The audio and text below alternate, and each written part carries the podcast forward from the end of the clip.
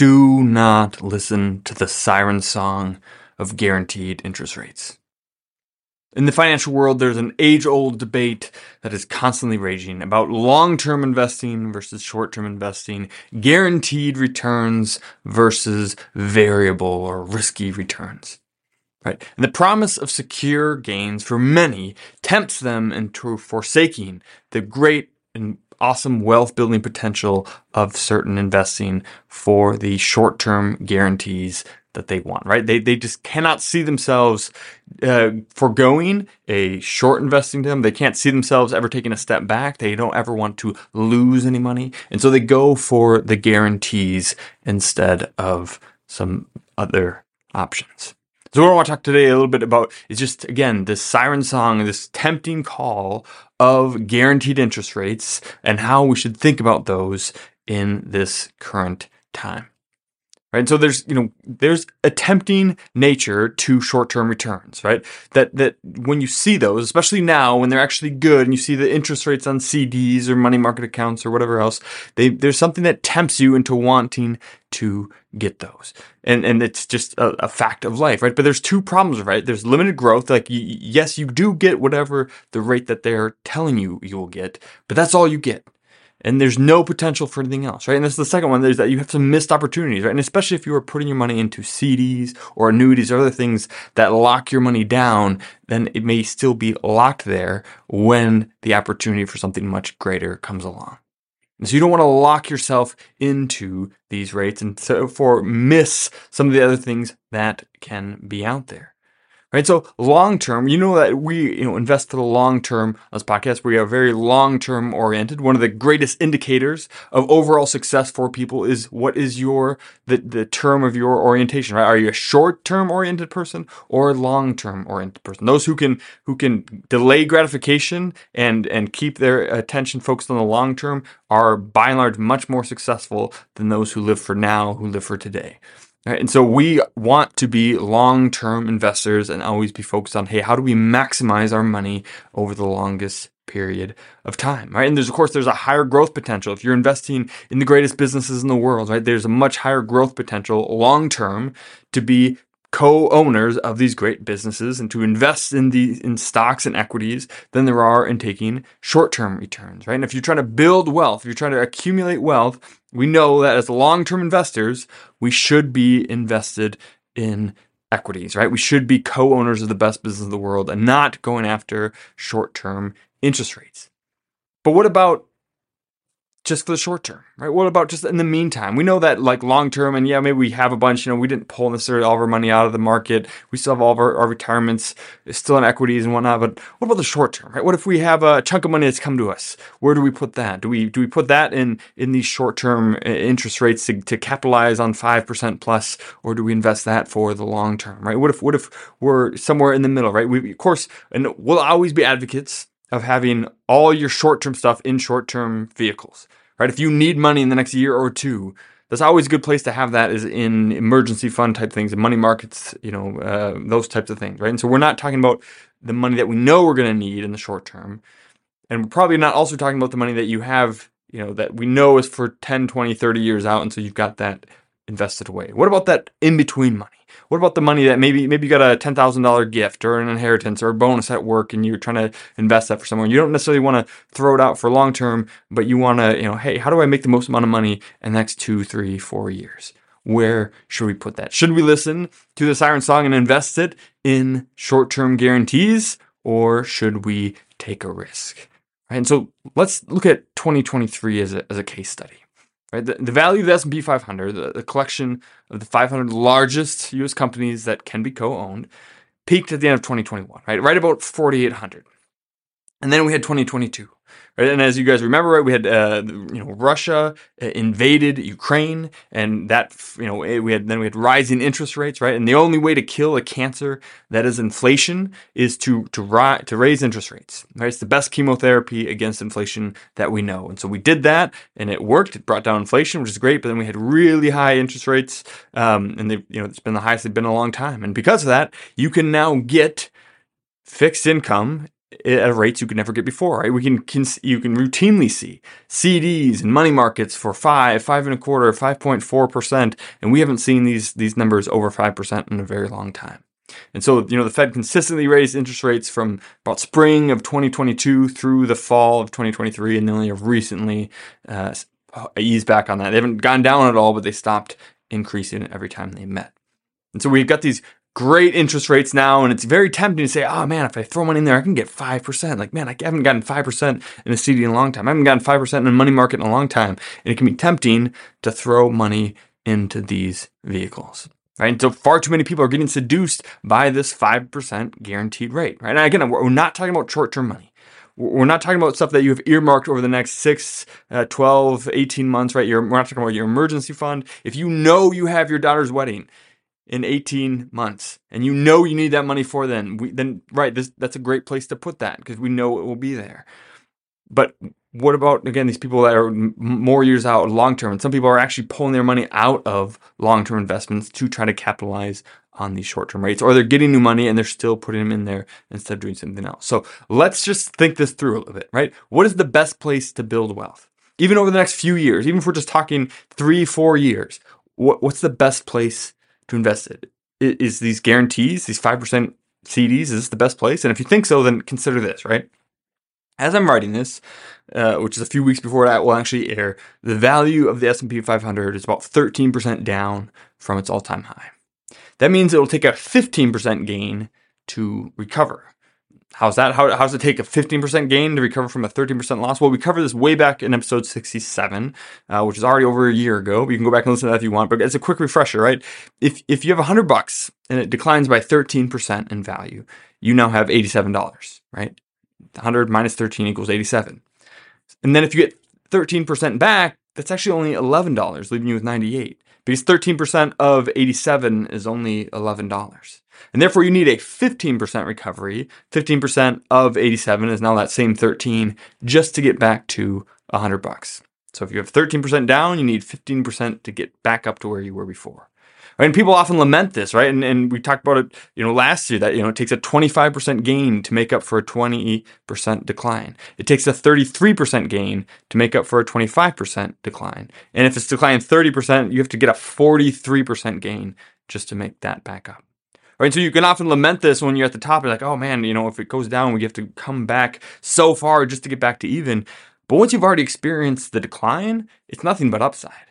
Right now that we're already 13% down, it's actually great that it's not just 13% to recovery, but that it's actually 15% to get back to recovery. That's a 2% extra. It's a bonus, right? And so, you know, when, not if, right? When the values of the best businesses in the world, the S&P 500, when they come back and get back to 4,800, those who are co-owners will see a 15% increase in the value of their shares, right? It's not 13% up, it's 15% to get back up. So if you invest in 5% CDs, it will take you three years to earn 15%, right? 5% a year, three years, 15%. So you would only choose this then if you believe that would take the S&P 500 three years or longer to get to recover, right? if, if we know that the S&P 500 will recover 15% when it recovers, then if you were choosing 5% per year, that means you think the S&P 500 will take at least 3 years to recover. Will it take that long? Who knows? Right? I don't know and neither does anybody else. Uh, the longest bear market that we had was the Great Financial Crisis, right? Excluding the Great Depression, you know, in living memory for people who are alive today, the largest bear market we've had was the global financial crisis or the Great Recession, right? That was from 2007 to 2012. It was about five years from peak to trough, back to previous to, to full recovery, um, and a little bit less if you reinvest dividends. So about five years, right? We're currently two years into this thing, right? And so here's the question, right? Do we think that this current crisis is as bad as the global financial crisis of that 2008 2009 era? Do we think it's as bad now as it was then? If you think that, then you either watch too much news or you don't get my quarterly economic update, uh, either by magazine or by email or both. Right? Things are not as I don't know, they could they could get worse, right? They could get that bad, but as of right now, things are not nearly as bad as they were in 2000, 2007, 2008 when the market was declining. It's why we didn't go down 50%. And, you know, again, we still could, right? This still could turn out to be the mother of all bear markets, but at least in the meantime, things do not look as bad as they did then. So if you believe that 5% CDs are a better investment over the next three years, then you think that right now is as bad as the global financial crisis from a length of recovery standpoint. That's what you believe. That's what you are saying you believe by your choices. So, you might say, but Freeman, interest compounds. So a 5.25% CD compounded over three years will actually be more than 15%. And indeed, you are correct. It would actually be about 17%. But here's the thing, right? The best businesses in the world also pay dividends. And the S&P 500 pays 1.5 to 2% in dividends each year. And so you would need to add 1.5 to 2% to your annual return if you chose to invest in equities instead of in CDs. And so if it does take, let's say it does actually take three years for the S&P 500 to return, right? Three years for it to come back up 15%, about 5% per year right? Well, you still need to tack on an extra one and a half to two percent onto each of those three years. So you got to tack on an extra four to six percent. That means at the end of three years, you're not just going to have a 15% recovery, you're going to have a 19 to 21% increase in the value of your shares. Right? So again, you can invest in those CDs and yes, it will compound and you would get 17% over the next 3 years. But even if it took 3 years for the S&P 500 to recover, you'd be at 19 to 21 still a better investment. Right? And of course, there's a chance that the re- that the market will recover faster. Maybe the S&P 500 will recover in 2 years. Right? And if that's the case, then 15% split in two, that's 7.5% on average per year that it would recover. Plus, again, that 1.5 to 2% uh, in, in dividends means you're looking at a 9, 9 plus percent annual return. So 9% annual return in the S&P 500 versus a 5% annual return in CDs. And of course, there's always a chance that it recovers in 12 months, right? And then again, you would be choosing a 5.25% CD versus a 15% annual price increase plus dividends would give you 16% plus in annual return. 16% versus again 5%. All right, so you can, if you want, you can listen to the siren song of guarantees, right? And you can say, hey, I, I want this guaranteed 5%, this guaranteed five and a quarter percent or you can be co-owners of the best businesses in the world right? You can you can buy into these businesses and let them recover for you right? And and, and yes maybe it takes three years. Maybe this bear market is as long as the great financial crisis right? And, and in that case you would get you know right in that four five and a half or six and a half to seven percent annual rate of return over that time which would still be better than CDs. In fact, it would have to be have to take a lot longer than three years for it to be worse than investing in a CD. And if it recovered in, in two years, then you would get again a nine percent return, and if it recovered in one year, you would get a seventeen percent return with dividends. And so here's the deal, right? You can choose a guaranteed five percent over the next annual return over the next three years, or you can choose anywhere from a five to twenty-one percent return over the next three years. It's your choice. So while the temptation of guaranteed returns is very alluring to many, it's often a much better choice to invest in a long term focus, knowing that even in the short term, it may be better. This doesn't always apply, right? This is a more localized podcast. This probably won't you this might not this might be bad advice a couple years from now when you're talking at a market peak instead of when the market's down, but the principles still apply.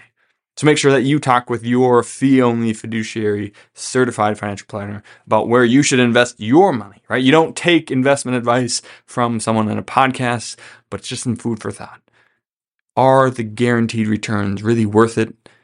Or are we going to be much better off by taking a chance that we can do better? Hope that's helpful. We'll see you next week. Cheers. If you enjoyed that, you would love being part of our free membership community. It's called Retire Membership and has a host of benefits all for free. For example, you can always buy my book, 3D Retirement Income, on Amazon. But if you join us at Retire Membership, we will send you either a hard copy or paperback for free, provide the ebook and the audiobook so that you can listen to it if you don't have time to read it. In addition to that, we'll also provide you with a bunch of content that you can't get anywhere else. For example, we have our quarterly Retire Mentorship magazine, which comes out quarterly and has no ads whatsoever. It's just timely content to help you stay the course. We also have workbooks for our free online workshop to help you get the most out of those, flowcharts to help you make better decisions, and a weekly email to provide timely content that you can unsubscribe from at any time. We never ask for any payment information and we never share your information with anyone else. We just want to provide timely content and help you stay the course to retire successfully and stay successfully retired. There's no reason to wait, so join us now at retiremembership.com where you can click in the link in the description and it'll go right there. We can't wait to see you in the community. Cheers. This podcast is educational only and is not investment, tax, or legal advice.